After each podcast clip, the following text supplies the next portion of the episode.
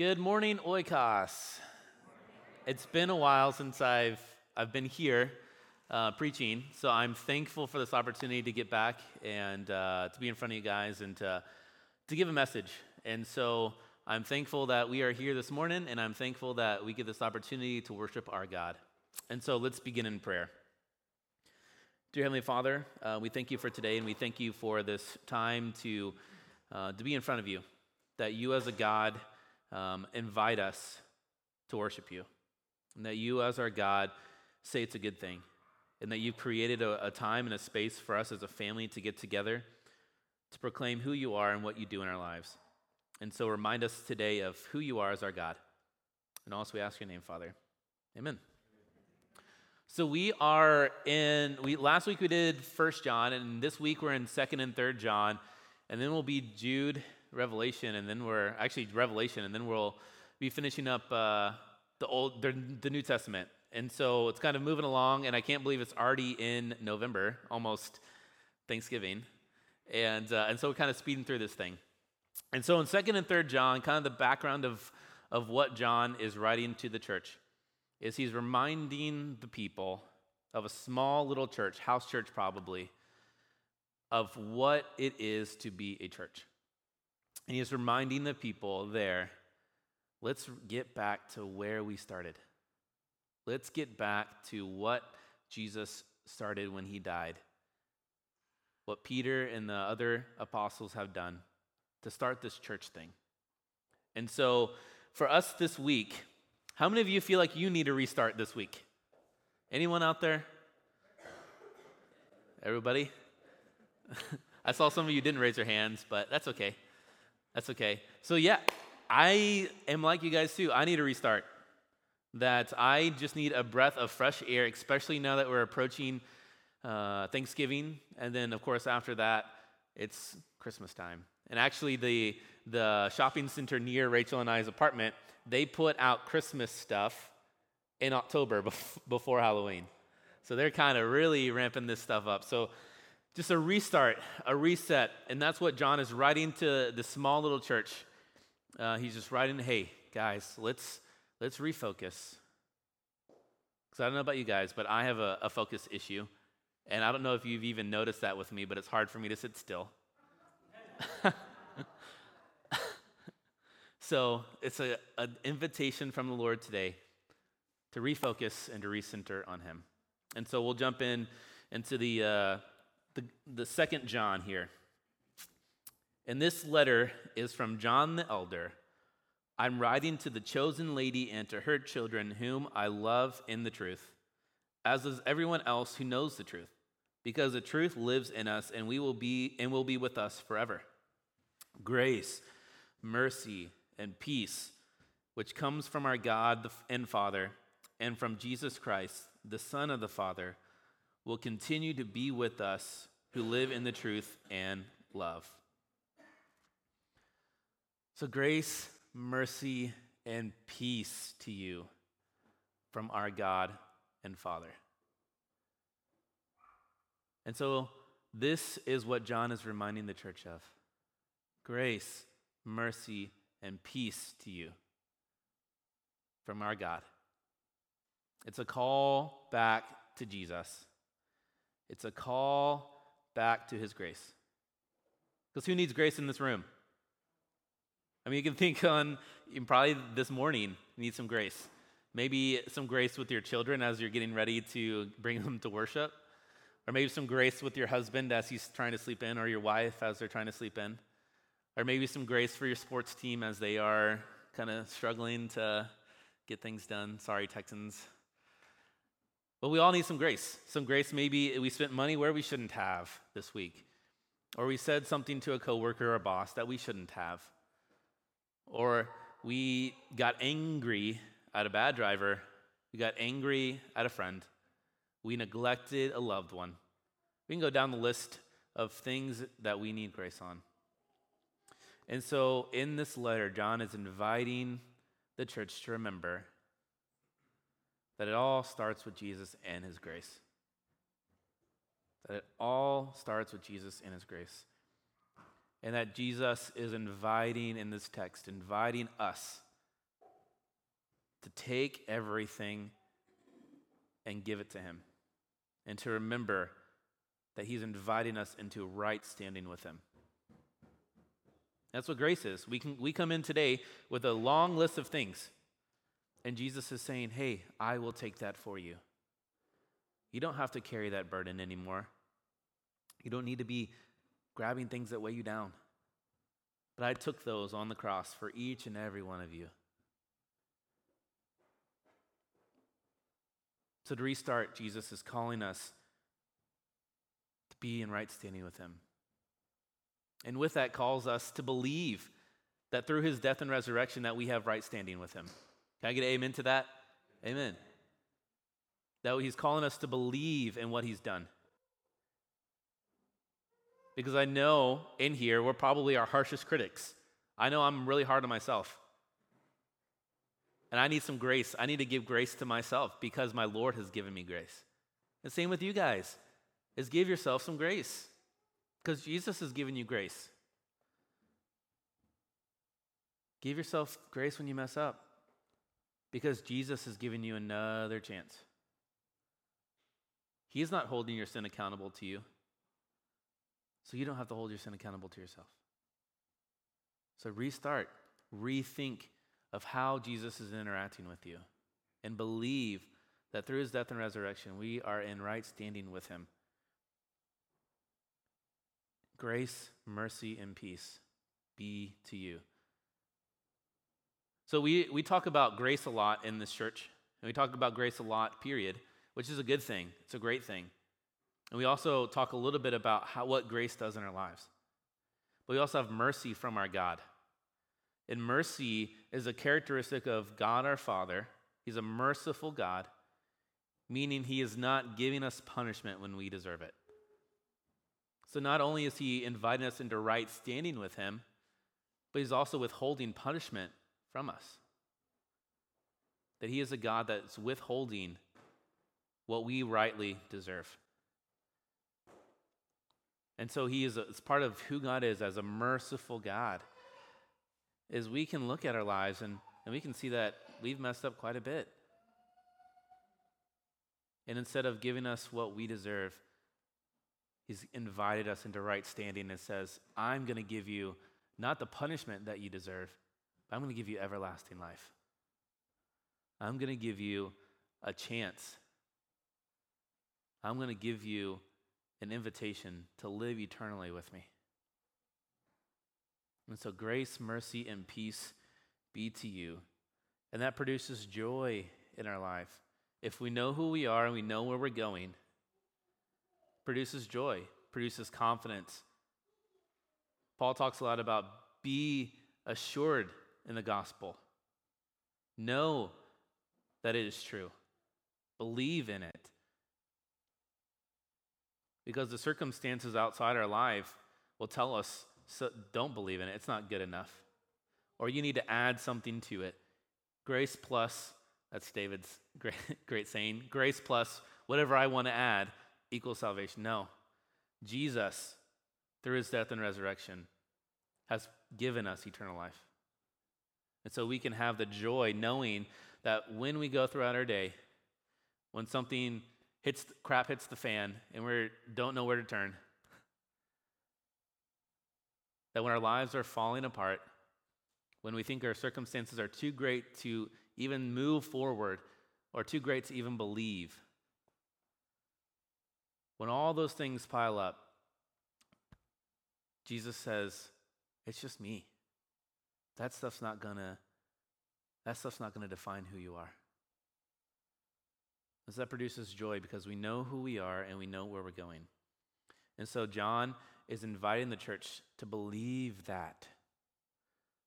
Believe that. And once you believe that, then you start seeing things differently. So we'll jump in at verse 4 here. How happy I was to meet some of your children and to find them living according to the truth, just as a father commanded. I'm writing to remind you, dear friends that we should love one another. This is not a new commandment, but one we have had from the beginning. Love means doing what God commanded us, and He has commanded us to love one another, just as you heard from the beginning.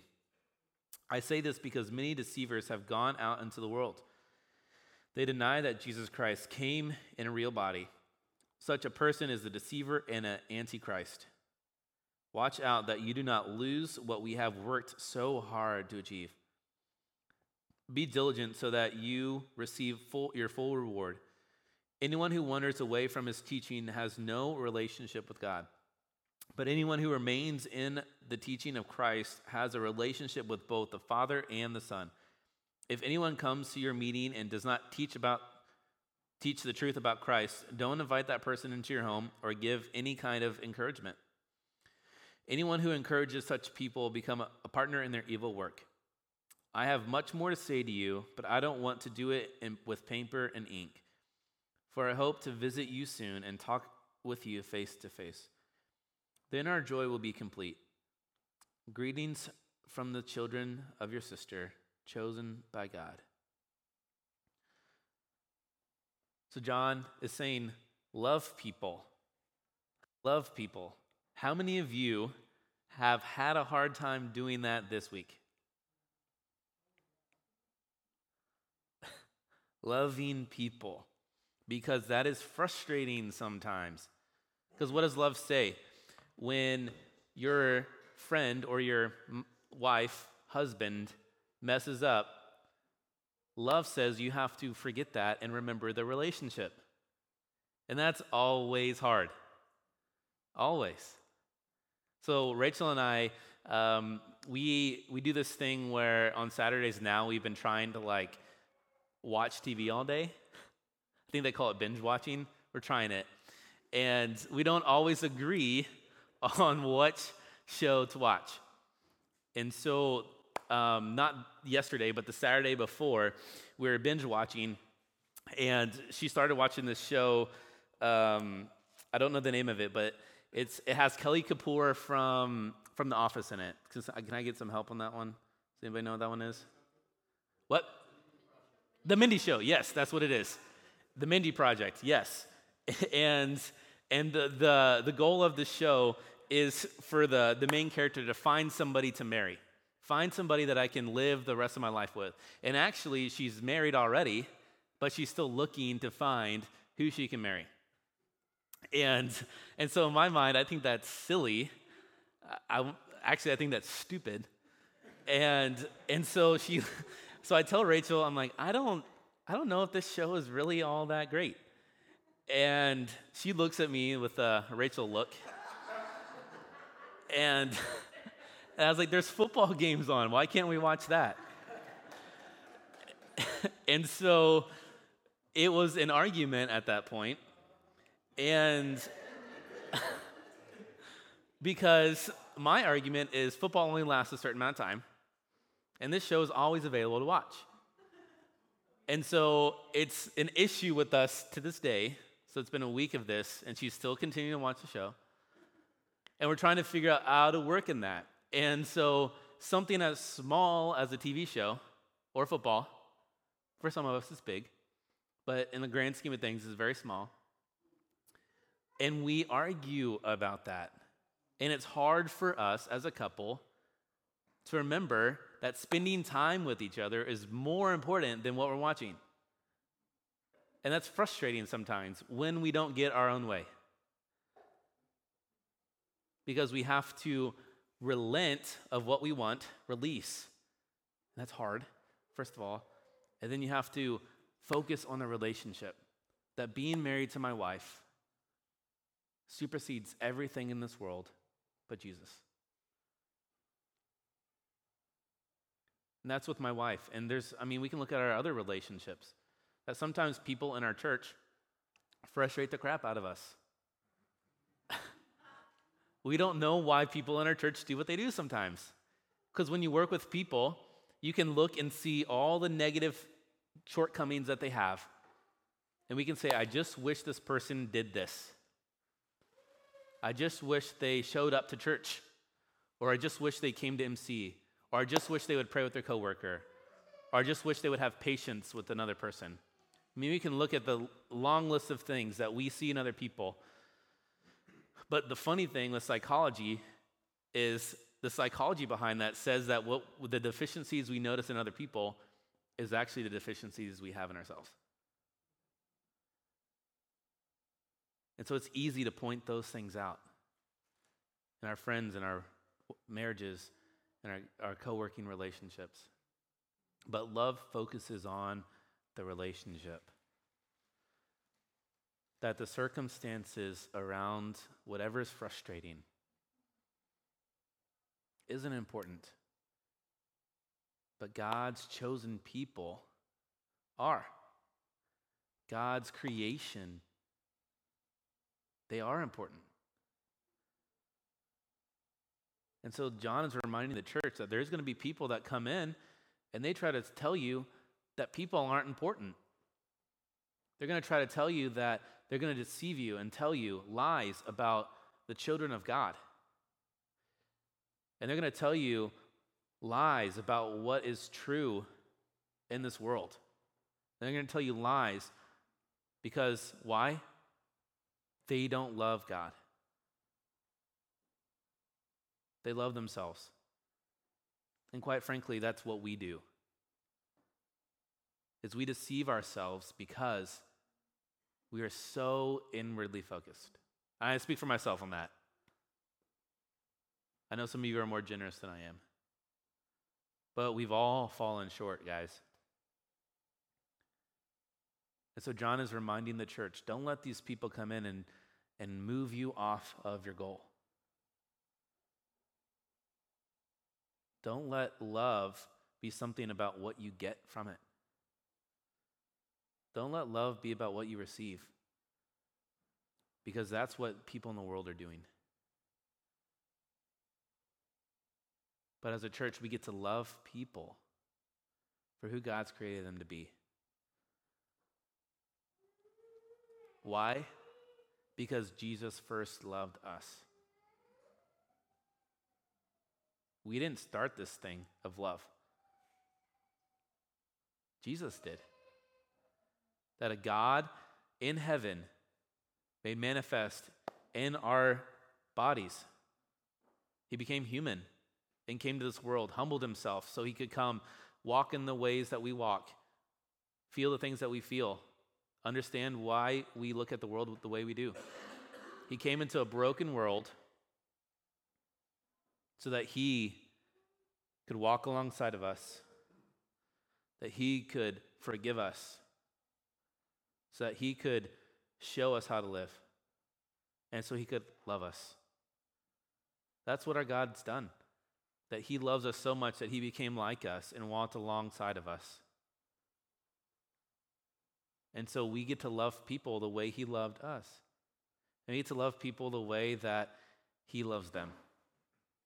And so John is reminding the church don't let anything move you off that point. Because remember, there's refocus with Jesus. That As you pause for a second, Maybe have compassion for somebody because you see, if you pause for a second, you see that maybe their circumstances are pretty crappy. Pause for a second and say, maybe I should see him how Jesus them. Because then maybe for a second that person can experience who God is. Regardless of what TV show they watch. So John is inviting us today Again, to pause for a second and love because Jesus first loved us, and love because Jesus first loved you. And as the church, we get to represent that love in this world. That people get to know who God is by the way we love them. It doesn't matter how big or small your church is. Doesn't matter how big or small your faith is. The responsibility is the same to represent me in this world because I've claimed you as my child. I've given you the opportunity to experience my grace, mercy, and peace. And people are going to try to deceive you. Don't let them. And don't let yourself deceive yourself by telling yourselves lies.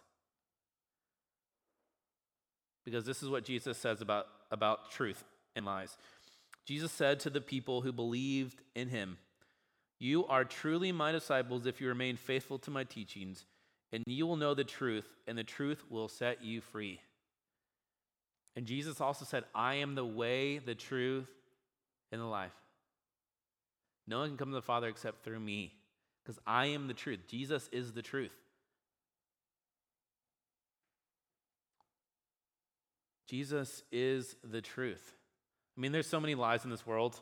I, uh, I Googled this morning because I was like, maybe I should see what do we do as a society that are, that are something that are false. That's something that we believe as a society, as a whole, that just simply isn't true. So, how many of you guys have heard that Ben Franklin wanted the turkey to be the real uh, United States bird? Have, you, have y'all heard that? Did y'all teach that in school? So that's apparently completely false. It was Google, so maybe it's inaccurate. But that was apparently false. And we also believed, and this is a real thing too, in our in our country, that people believed that because you had a different skin color, that you weren't a real person. I mean, come on. And there's things in our society that believe that we believe that if you have more money, that you must be successful. I mean, there's so many deceiving points that have been ingrained in us generation to generation. But Jesus says, I am the truth. Believe in me. And that will set you free. That there's no other way except through me. That any other belief is creating bondage in your life. Any other belief is not where God wants you to be. But believe in Jesus because he is the truth, and the truth sets us free. And so sometimes with those restarts, is some freedom. Restart to see the world differently. A restart to take a deep breath and we start to see things how Jesus sees them. Because it is a lighter load, it is a freeing thing that we carry when we are carrying Jesus with us. Because there's so many people out there trying to move you away from what Jesus wants for you and trying to refocus you on things like how much money you make, shopping for Christmas gifts, forgetting that this season is really about Jesus. I know I'm starting a little early, but but refocusing on things that are not of him. How we look, our appearance, how educated we are, how not educated we are. Drugs, alcohol, sex. There's so many distracting things in our lives. But as a small little church, John is reminding them as a family that it starts and ends with Jesus. Starts and ends with Jesus. All right, we'll pick up at, um, at in Third John here, um, 11 through 15. Dear friends, don't let this bad example influence you. Follow only what is good. What is good? Jesus is good. Remember that those who do good prove that they are God's children, and those who do evil prove that they do not know God. Everyone speaks highly of Demetrius, as does the truth itself. We ourselves can say the same for him, and you know that we speak the truth. I have much more to say to you, but I don't want to write it with pen and ink. For I hope to see you soon, and then we will talk face to face. Peace be with you. Your friends are here sending their greetings. Please give my personal greetings to each of our friends there. Peace be with you because Jesus is here. Peace be with you because Jesus is here. He is here to rescue. He is here to restore. He's here to call you back to Him. He's here to remind you that He loves you. He's here to encourage us. He's not distant and far, but He is here and close. He's rescuing and restoring you today, tomorrow, the next day. He's done it since you, before you were born, and He will continue into the future. So don't be discouraged today. Don't listen to the lies that people are saying that you're saying to yourself. But remember that there's a restart with Jesus, and He's inviting us to believe in that. So let's pray. Dear Heavenly Father, um, we thank you for today, and we thank you that, uh, that we are here, and that with you there is a restart, that with you there is refreshing, and that with your Son's death and resurrection, that we are restarted. And so remind us today that we don't have to listen to lies that we tell ourselves, lies that we hear from other people, mistruths in our world but we can simply believe in your Son because Jesus is the truth. And also, we ask your name, Father. Amen.